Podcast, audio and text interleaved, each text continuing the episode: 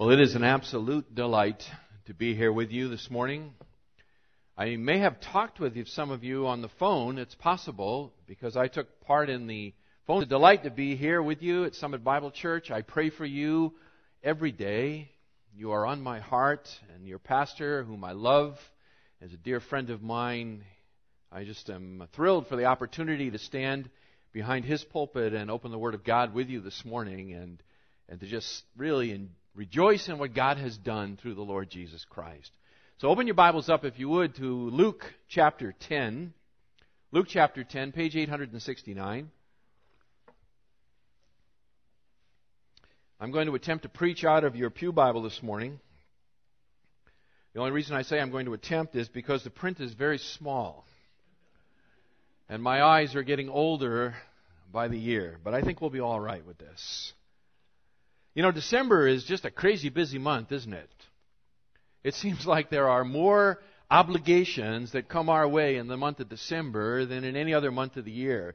In fact, just listening to the announcement to say that, that the youth were not going to be meeting for the rest of the year, I thought, oh wow, for the rest of the year? And I realized, oh yeah, it's December. It's really only just a couple of weeks.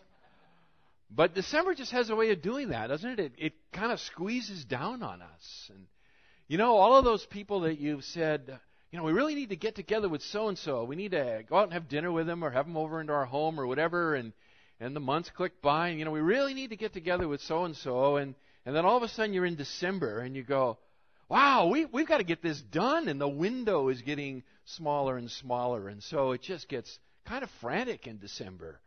There are all kinds of family commitments, and there are church activities, and there are things at work, and there are family pressures and financial obligations, and just everything seems to squeeze down into the month of December.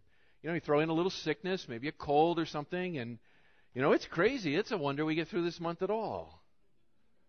And some people, sad to say, some people, they get so pressed at Christmas time in the month of December, they get so pressed that their, their spiritual life kind of goes on hold goes on autopilot for the month of December. Just so many things that are that are clamoring for their time and their attention and their energy, and something has to give. And and so what happens sometimes? It's kind of subtle, but but what begins to happen is just your time with the Lord. It begins to to kind of wane and and go by the wayside and and go onto autopilot. And you know maybe maybe you say to yourself, well you know, I'll, I'll get back with it first of the year. You know, New Year's resolution. I'm going to read my Bible every day, and I'll just wait until January, and and I'll, you know, December is just lost. I'll I'll try again in January. And oh, my friends, these things they should not be. They should not be in the in the press of life, and it's busy. There's no question about it. But in the press of life, we have to keep the main thing the main thing. And that's that's my message for you this morning. Keeping the main thing the main thing. That is loving Christ and being loved by Him. That's the main thing in life. That's the only thing that endures into eternity. Loving Jesus and, and being loved by Him. As we listen intently to His Word, the Holy Scriptures. So, what do I have for you this morning? Well, here in in Luke's account, did I tell you to open to Luke 10? Did I tell you that? Good. Luke chapter 10. We're going to be looking at verses 38 through 42 this morning. Luke chapter 10, verses 38 through 42. And it's just a little, a little account here, just a, a little, little story, a little snippet of a story. And as we look together at this account, we're reminded about keeping the main thing the main thing. Keeping the main thing the main thing. Now, we need a little background because we're, we're jumping right here into the midst of Luke's gospel. So, how about a little background to get us up and running here before we come to the verses that we want to spend some time with? Well, the events in Luke chapter 10, they occur during the final six months of the public ministry of the Lord Jesus Christ. The last six months before he goes to the cross to be crucified. And so during this final six month period of time, Jesus is conducting his ministry primarily outside of the city of Jerusalem, around the countryside of Judea, and then further into the east across the Jordan River in a place called Perea. So, John's gospel actually gives us the most information about his wanderings during this six month period of time. But during the six months, Jesus makes three trips back to the city of Jerusalem. Two actually into the city, and one very close to the city. And John's gospel narrates those three trips for us. But the events here of chapter 10, and in particular verses 38 and, and following, they occur during the six month period of time, and they occur after what's called the Feast of Booths. B O O T H S. Feast of Booths, or also called the Feast of Tabernacles. This was one of the three annual feasts of the nation of Israel when all males, all able bodied males age 20 and above, were required to come back to the temple to celebrate this great national religious feast and festival. And so they would come back, and it was called the Feast of Tabernacles or the Feast of Booths because they would live for a week in a, in a roughly constructed booth or tabernacle or tent made out of palm branches and a few sticks to kind of support the thing. And so they would live during that time. The events here in John, or excuse me, in Luke chapter 10, verses 38 and following, occur after that event of the Feast of Booths. Now, by this time, the, the Jewish authorities are hostile to Christ. It has been a growing hostility, and I'm sure Jeremy has begun, he's preaching Matthew's gospel to you, and so I'm sure he's been talking to you about this. But there is an increasing level of animosity that's going on among the leadership, the authorities of the nation of Israel, and this prophet from Galilee who seems intent upon disrupting their lives and all that they hold precious by his message that he himself is Messiah, God's own anointed one. And so this hostility has been growing, it's been intensifying, it's arrived at a peak of frenzy now whereby they will kill him once they have opportunity. If they could get away with it, if they could, have, if they could avoid the ensuing mob action that might occur, they will kill him, and within that six month period of time, of course, they will. So that's what's going on during this time. So Jesus, he's smart. He's staying out of Jerusalem. He's only coming into the city at the times of the required feasts, and he does it in, in a multitude, in a crowd of people, because there's safety in numbers.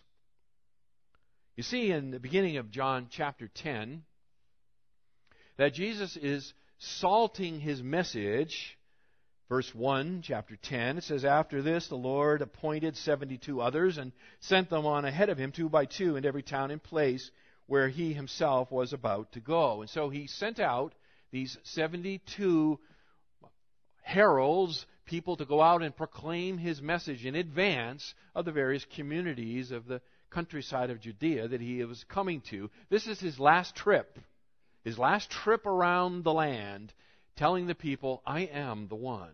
I am the one. And so he sends them out, and, and Luke narrates that for us, and they come back, and they're very excited about the ministry that they've had. And, and verse 23, John chapter 10, turning to his disciples, he said privately, now here he turns away from the 72, but turning to the 12, he says privately to them, verse 23, Blessed are the eyes that see what you have seen. For I tell you that many prophets and kings desired to see what you see and did not see it, and to hear what you hear and did not hear it. What he's saying is that the prophets from of old, for more than a thousand years, they had desired to see the time of the coming king of Israel, the anointed one, the Messiah, the greater son of David, as we read earlier. They've been looking forward to this time, and they never saw, they never lived that long. But you have seen it, he says. Blessed are you whose eyes have seen this great event. A little bit later, after that, in chapter 10, he encounters a lawyer, verse 25. And this lawyer, or this expert in the Jewish law, challenges him. You see it, verse 25, stood up to put him to the test, saying, Teacher, what shall I do to inherit eternal life? And he said to him, What is written in the law? How do you read it? And he answered, You shall love the Lord your God with all your heart, with all your soul, with all your strength, with all your mind, and your neighbor as yourself. And he said to him, You have answered correctly. Do this, and you will live. But he, that is the lawyer, desiring to justify himself, said to Jesus, And who is my neighbor? And Jesus replied with the parable of the Good Samaritan. The parable of the Good Samaritan that illustrates the answer to the question, Who is my neighbor? Immediately following that, we arrive in verse 38, which is the text before us this morning, and we hear through Dr. Luke the story here of Martha and Mary. And the reason that Luke relates this story for us here in this text is because it illustrates it illustrates what it means verse 27 to love the Lord your God with all your heart and with all your soul, with all your strength and with all your mind. What does it look like to love God with the totality of my being? A person who really loves God with the totality of who they are heart, soul, mind, and strength. What characterizes their life? What do they look like? Luke will answer that for us here, beginning in verse 38. It is a means to illustrate this great truth of loving God. So, as we're going to look here, verse 38 and following, I've given you just three little words. They're in your bulletin, a little outline of the section here. Three words, three thoughts, something to hang your hat on as we go through this section together. And they're very simple. They are contrast, complaint, and correction. So there's a contrast, followed by a complaint, which leads to a correction. Leads to a correction. Let's look first at the contrast, beginning in verse 38. Now, as they went on their way, Jesus entered a village, and a woman named Martha welcomed him into her house. Stop right there. We're introduced here to this woman, Martha, and a verse or so later, we'll be introduced to her sister, Mary. The picture that Luke gives us here is that Jesus and his 12 disciples, they are traveling around the countryside together. They're traveling around the countryside, and they come to this village, a certain village, small village, and there in that village is this woman named Martha, and she has a sister by the name of Mary. Now, if we were to compare John chapter 11 and verse 1, we would find there the village referred to again, and there it's given a name and it's called Bethany. It's the village of Bethany. John chapter 11, verse 1. You can check it on your own.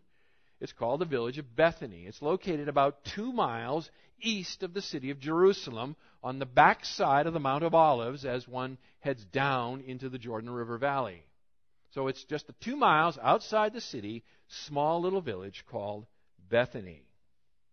Now, Jesus is what's called an itinerant teacher. That is, he moves from place to place. He goes here, he spends a little time teaching the Word of God, and then he moves somewhere else. And for three and a half years, that's pretty much what his life was. He moved around, teaching and preaching the Word of God and declaring, as the Gospels tell us, the kingdom of God. The kingdom of God. And so, because he was an itinerant preacher, he was reliant upon others to care for him. In fact, we see over in chapter 9 and in verse 58, chapter 9 of Luke's Gospel, verse 58, the character of Jesus' itinerant ministry. In fact, we'll just pick it up in 57. It says, As they were going along the road, someone said to him, I will follow you wherever you go. And Jesus answered him, verse 58, Foxes have holes, and birds of the air have nests, but the Son of Man has nowhere to lay his head. He's saying even a bird has a nest to go home to, but the Son of Man has no place to go. He has no place to call home. He has no place, even a fox has a hole to crawl into at night. The Son of Man has no place. He is entirely dependent upon the hospitality and the generosity of the people for whom he is preaching the Word of God. He is fully dependent upon them. They must provide for his physical needs. They must feed him. They must provide housing for him. Many a night, I'm sure, he slept in the, in the great outdoors, as it were, because there was no home open to him. So he's living that life of faith right on the edge. He needs a place to rest. And so he enters the village here of Bethany, and it says, a woman by the name of Martha, verse 38, welcomed him into her home. She welcomed him into her home. Now, the idea here of welcoming him in is that she will provide for him, at a minimum, a meal to eat. She will provide for him. She will feed him. Likely also that he would be able to spend the night there. He and, by the way, his 12 disciples, I'm pretty sure, with him. Back to verse 23, it talks about the 12. And so I'm sure it was more than just him. It would be his 12 closest disciples who were following along with him. So you have to get the picture here. It's not just she has this one guy over for dinner, right? She's having a whole crowd come in for dinner. Martha. And notice it also, it says she welcomes him into her home, verse 38. You see it? Into her house. And so we're pretty sure from that she's the older of the two sisters. So the older sister, the one who probably owns the home, she throws it wide open and she says, Come on in. You and all of your traveling companions, come on in for dinner. Come in for dinner. Now, by inviting him in for dinner, she and her sister, sister Mary, by the time I'm done preaching, you'll probably figure out from what part of the country I originally hail from. New England, sorry. It's just that way. So she invites her sister, there is an R on the end of that word. She invites, or her sister rather, and Martha invite him into their home to care for him. And they invite him in because they want to hear his message. This, this man has said some really amazing things. He has said, Unless you eat my flesh and drink my blood, you have no part in me. You will have no eternal life. He has said that I am the one who has been sent from God that you might have life and you might have it abundantly. He has declared himself equal with God in defiance of the Jewish authorities and at the risk of his own life. He's made some outrageous claims.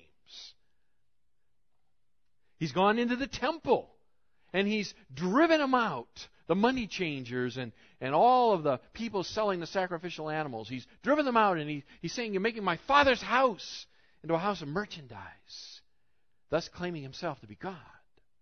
So he's made some incredible claims, and he's backed them up. He's been doing miracles all over the place. Not just simple miracles, you know, like somebody's back is bothering them a little bit, and, and you know, they go, and now their back feels okay. Or, or lengthening a short leg or some other hoax.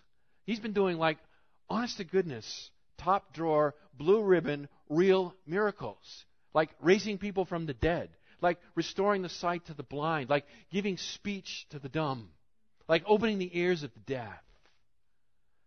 Like the kingdom of God has invaded humanity. And so they want to hear from this man. They want to hear the things that the kings and the prophets had longed to hear and had not heard. And so they invite him into their home. They invite him into their home. But having invited him in, the king of Israel, into their home, somebody has to make dinner for him. Somebody has to cook. He is an honored guest. He is the very king of Israel, the greater son of David, the lion of the tribe of Judah, God Himself, in my living room, staying at my house for dinner. Honey, what are we going to serve him? Call Domino's. Oh, wait a minute. Cell phone hasn't been invented yet. Nor has Domino's been invented yet. Cooking, preparing. This is no small task. I mean, we have all these conveniences, right? My wife the other day said, Honey, what do you think about getting a bread maker? I said, What do we need a bread maker for? We can go to the store and buy bread. well, I was just thinking about bread. Well, you know, bread maker. Guess how bread is like made in the rest of the world? With one's own two hands. the dough is kneaded. I mean, we have all of these luxuries, all of these time saving devices, everything to make our life easy, and yet we're crazy busy anyway. So they invite the king of Israel into their home for dinner. You can just get an idea. Ladies, work with me on this, right? I mean, you can, you can begin to sense what's going on here. Verse 39. She had a sister called Mary who sat at the Lord's feet and listened to his teaching. All right, here's the picture the living room. There's Mary, the younger sister of Martha. It's her home. But they live together, evidently. She cozies right up at the feet of Jesus. She's unconcerned about the domestic duties and problems that are confronting this family. Don't lose this in your mind. This is an honored guest. I mean, how often does the king of Israel come and dine in someone's home? How about if the president, chief of staff, were to call you up and say, hey, you know, I'm going to be in Fontana next week. I'd like to stop into your home and have a meal with you together. What do you think? Are you kidding me? the president, my home? Look at the place. It needs to be painted. It needs new drapes, you know. We should have to get that picture. King of Israel coming to dinner. And there's my little sister sitting in the living room at his feet. You notice that? Sitting at the Lord's feet, listening to his teaching. Now, sitting at his feet, that's a, that's a clue for us. It speaks of the position of a very zealous disciple. Not someone who is only mildly interested in what the teacher has to say. This is, this is someone who is riveted by his teaching and his words. She wants to be as close to him as she can be. So she's sitting at his feet. It's used that way, by the way, over in Acts chapter 22 and verse 3. It's spoken of the great apostle Paul, who says in his earlier years he sat at the feet of the great rabbi Gamaliel. And it was a way for Paul to say, listen, I was no no kind of wishy-washy kind of disciple. I was an intense disciple who sat right at the feet of the great teacher as close as I could get so I could suck up every word of wisdom that might fall from his lips. This is the position of Mary it also makes it rather shocking because this position was generally not acceptable in the first century for a woman to occupy. This was a man's place. The men would sit at the feet of the great teachers, though the women, they would be responsible for domestic duties, and they might be able to stand off at a distance and kind of overhear the conversation as they come and go about their responsibilities, but never to sit here. Never. So this is a bit shocking. We have Martha. Now you got to get the contrast, right? We got Martha, the owner of the home, and she's beginning to proverbially tear out her hair, trying to figure out what she's going to serve to the king of Israel. Her younger sister, Mary, by contrast, is snuggled up as close to the feet of Christ as she can get. Beginning of verse 40, we see it. Martha was distracted with much serving. Beginning verse 40. This is the contrast. Martha distracted with much serving. That is, she's being dragged away by the necessities of life. The, the Greek here is, is really quite forceful. It says she's being pulled or she's being dragged away. She's become distracted or busy or overburdened. It's all kind of there in the Greek that stands behind the English text. So she is consumed with the requirements of honoring her guest. There are all kinds of cultural pressures and obligations and expectations. There are the, the very requirements of doing a meal is not as easy as it is for us.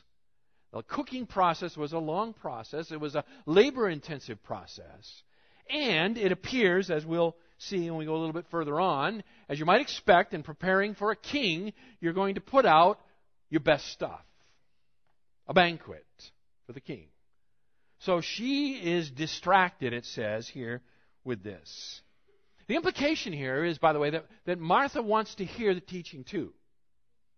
Martha wants to hear as much as Mary wants to hear, or at least on the surface, that's true. But she, the, the responsibilities of life, the commitments, the requirements, the expectations of others and upon herself is so great that she's being pulled away from that which she wants to do. The pressures of hospitality, if I can say it that way, are distracting her, dragging her away. The contrast. Then we arrive at the complaint. A complaint, verse 40, second half of the verse. And she went up to him, that is to Jesus. This is Martha now. And she said, Lord, do you not care that my sister has left me to serve alone? Huh. Wow. Wow. She's having to get dinner on the table. She's having to do it by herself.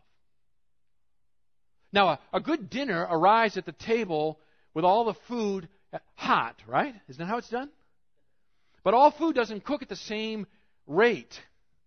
And so it requires one to think, okay, now let's see, I got to put the I got to put the roast in the oven at such and such a time, 325. I got to take this out. I got to, you know, got the potatoes whatever it is. You got to get this all done, right? And then probably multiple courses. All of this activity. So I here's my mental picture of all of this. She's busy in the kitchen and she can kind of hear, you know, in the in the other room, and then she hears one word, kingdom of God. She goes, ah, she leaves it, she goes in the, you know, she goes in the living room. She wants to hear, and you smell anything? Boom, back to the kitchen again, right? Get that pan off the stove. It's boiling over. And so she's back into the living room. She's back into the kitchen. In the meantime, table has to be set. So, out to set the table, right? You gotta have the plate, you gotta have the salad plate, you gotta have the, the bowl, you have to have the, you know, five forks and three spoons and proper knives and water glass here and coffee cup here, you know, the whole deal, right? Fancy, fancy. Why? King of Israel. It's King of Israel. It's no shabby affair. It's the King of Israel. So that's the picture in my mind's eye. She's back and forth back and forth between her obligations that are pulling her in this direction and her desire, her desire for Christ that's pulling her this way. She's very, very normal, very human. Very human. What happens when you are torn between two things that you want to do? Two things that, that you, in a sense, have to do? The blood pressure starts to rise. That's what happens.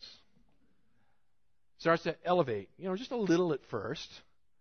And then like a like a pressure cooker on the back of the stove. Starts to get hotter and hotter. Pretty soon it starts to sizzle, and then the little thing on the top starts to wiggle and steam starts to come out. That's her ears, by the way, steam coming out.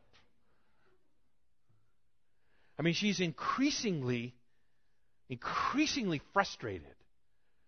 And the frustration turns to anger turns to anger until, and get the picture here, right? Until she marches into the room, stands right in front of Jesus, the very King of Israel, Messiah, and she chews him out.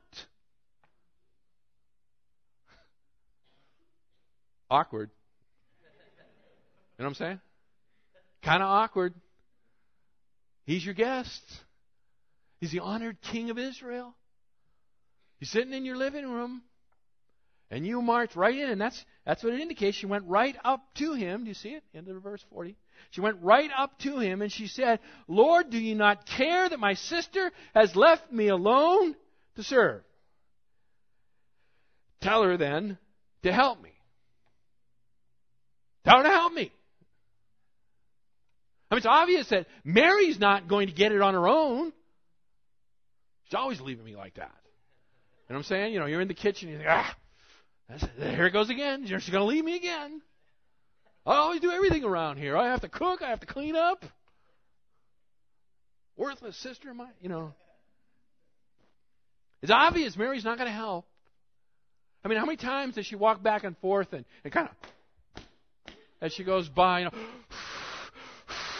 sighing, you know, as she's carrying things back and forth to the table, rolling her eyes, everything she can think of to, to draw attraction to the need that she has. And Mary, man, she's oblivious. She didn't get any of it.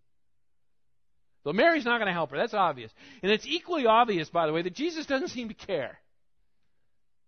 He doesn't care.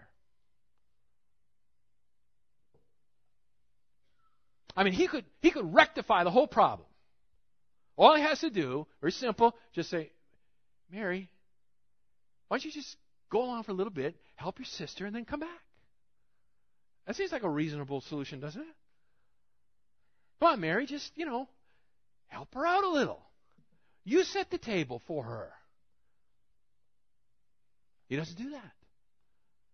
He appears to be absolutely unconcerned with all of the responsibilities, all of the pressures, all of the requirements, all the things that are pulling at Martha. He seems like he couldn't care less. By the way, this is shocking. I hope you, I hope you sense a little of this. This is absolutely shocking. I mean, be honest with me. Can't you identify right now with Martha? More than with Mary. I mean, right? Yes? You bet. You bet. I mean, the way we would expect the story to come out, and in fact, the way that if we were there, that we would, we would bring it about is we would say to Mary, Mary, Mary, I know you want to hear everything I have to say. But, but you're part owner of this house too, you know. You, you live here too.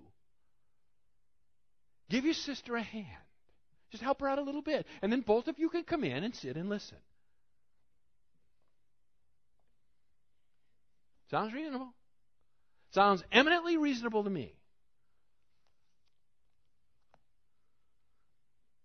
And then we arrive, verse 41, at the correction. It's like a slap in the face.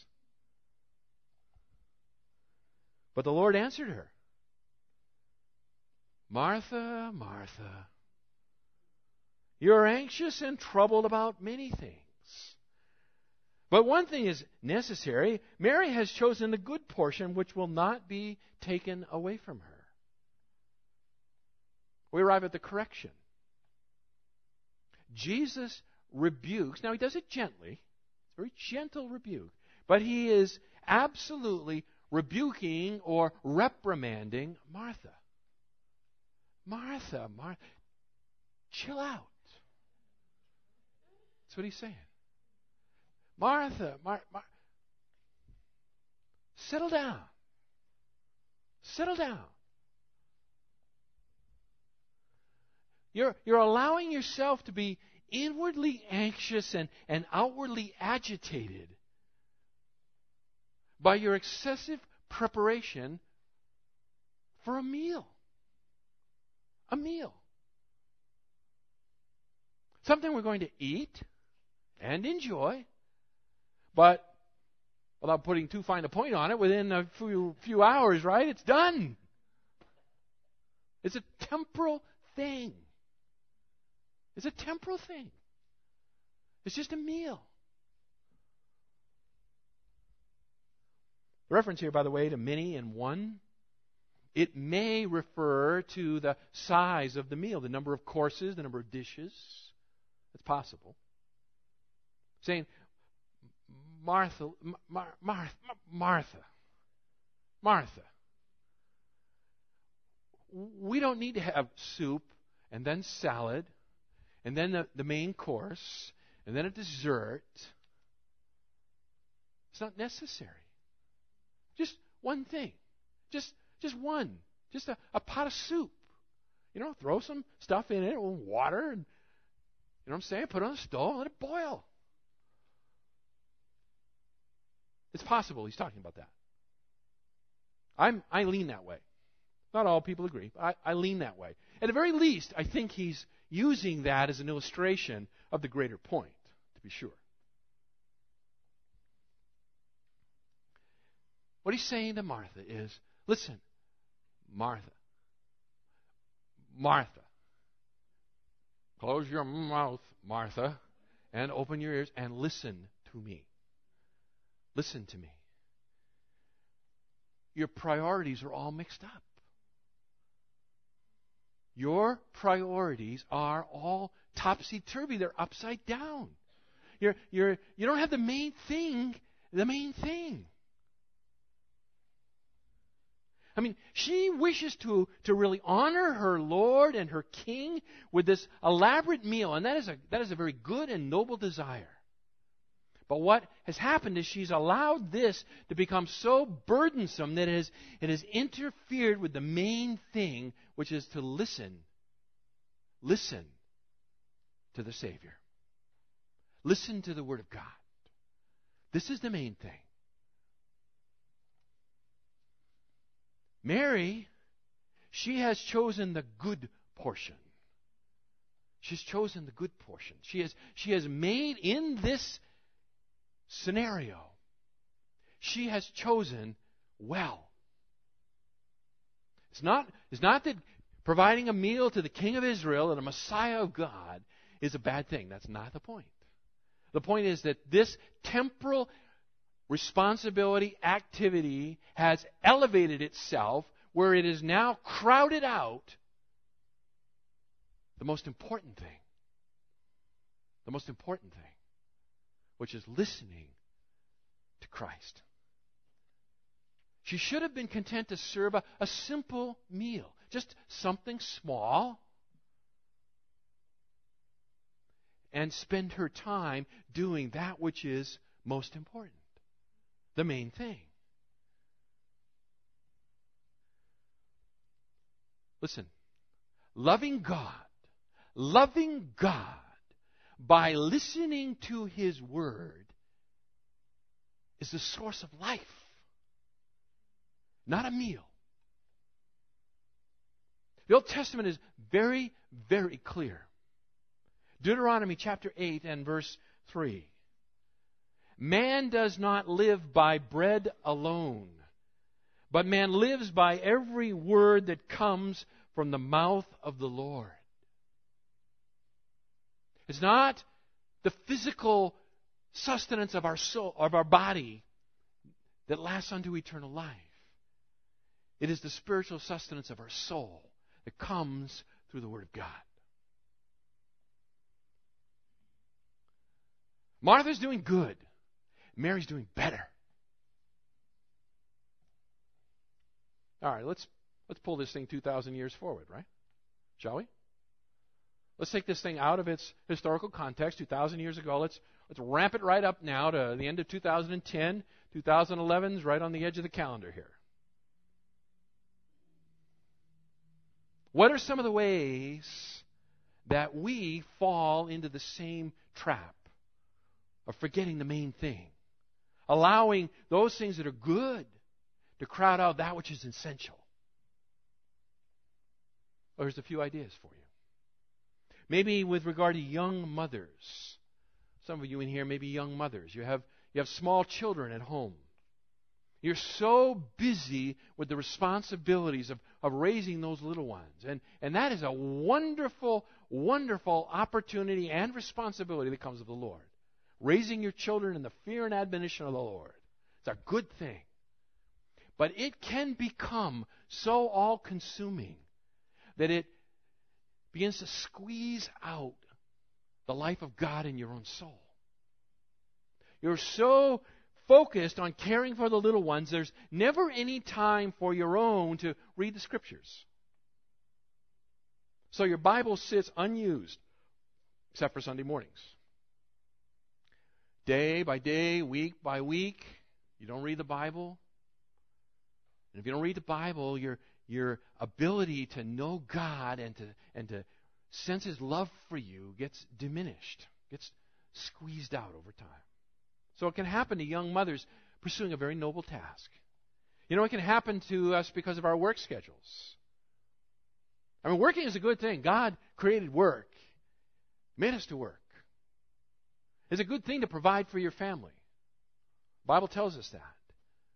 But when our work schedules, when we're working so hard, so long, running on the treadmill with such frantic pace that there's never any time to be alone with God and His Word, you find yourself missing the corporate meetings of the believers. When we come together and we sing and we pray and we hear the Word of God and we worship together, when, when those things begin to be squeezed out of your life because of our crazy work schedule, your priorities are out of order. You don't have the main thing, the main thing anymore. Or maybe it's your family commitments.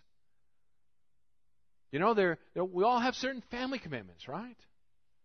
We have we have in-laws and outlaws we have to go visit, right? And it intensifies at this time of year, doesn't it? We used to live back back in New England. We used to call it the in-law shuffle. You know, Thanksgiving lunch and Thanksgiving dinner, two different homes. I had more turkey than I knew what to do with. But that can happen. Those those family responsibilities, or or maybe it's maybe it's just recreational things. You know, man, I work hard all week. I get to the weekend, and I just need to I need to get away from this place. I need to I need to recreate my life. So off to the river I go. Maybe it's just your children's activities. You know, their kids playing soccer, they're playing baseball, they're doing you know dance lesson, whatever it is. Your life is crazy busy. You're running here, you're running there, you go, and what happens? Is that your the life of your soul begins to recede. Maybe it's ministry involvements. You're just so busy involved in ministry, helping other people, doing ministry things. You know, it can even happen to preachers, you know? You become so busy writing sermons that the very your very life with Christ, that loving relationship with Christ can begin to get squeezed. Even doing something like preparing sermons. Maybe it's just plain old stress and fatigue. Right? Plain old stress and fatigue. You get into this cycle where I'm tired. It's been a, been a busy week. I am so tired. I'm too tired to get up on Sunday morning and come to church. So you miss. Sleep in. Then you're not tired at night, so you stay up too late. And then you sleep in, and then you're staying up too late. You know what I'm saying? The cycle begins to run and run and run, and the, and the stress comes in on you, and you, you don't feel like doing anything. You get home, on goes the TV, right? 440 channels and nothing on.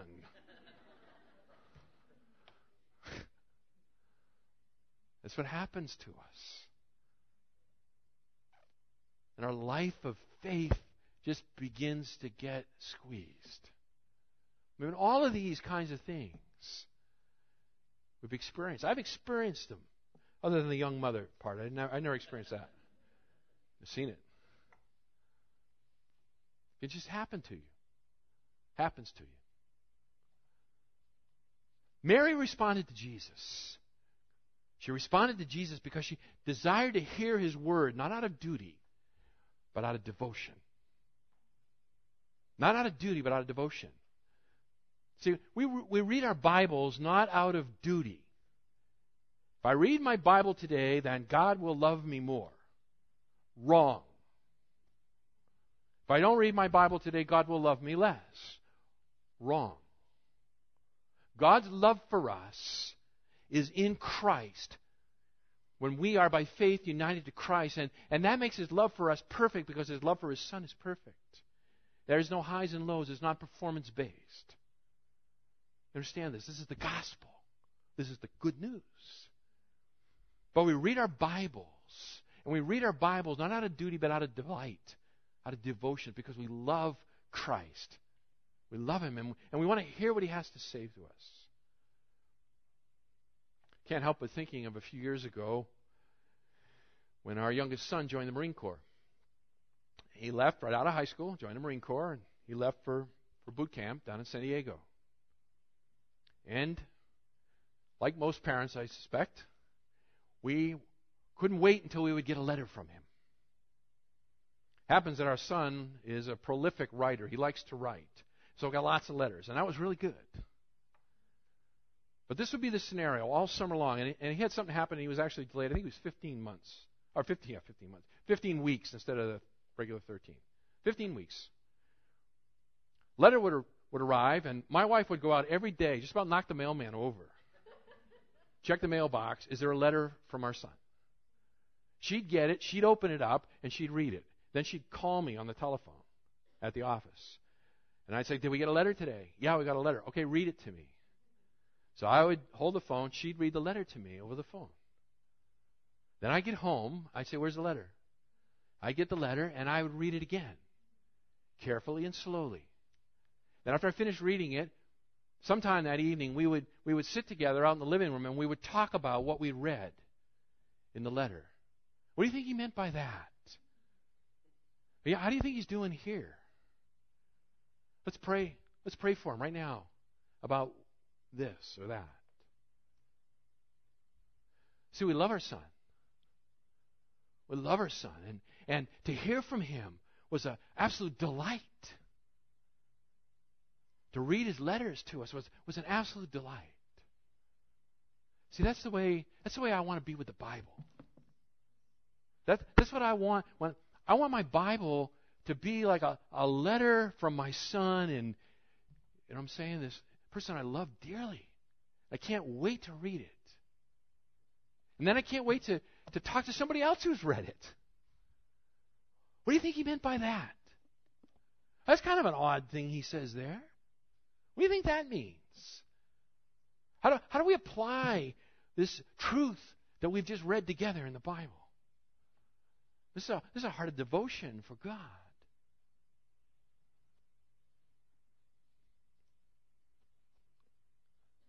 Maybe there's, maybe it's right now in your life. Some of you sitting here.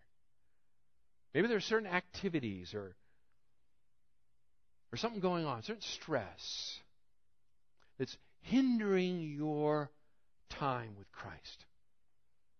Something keeping you from making the main thing the main thing.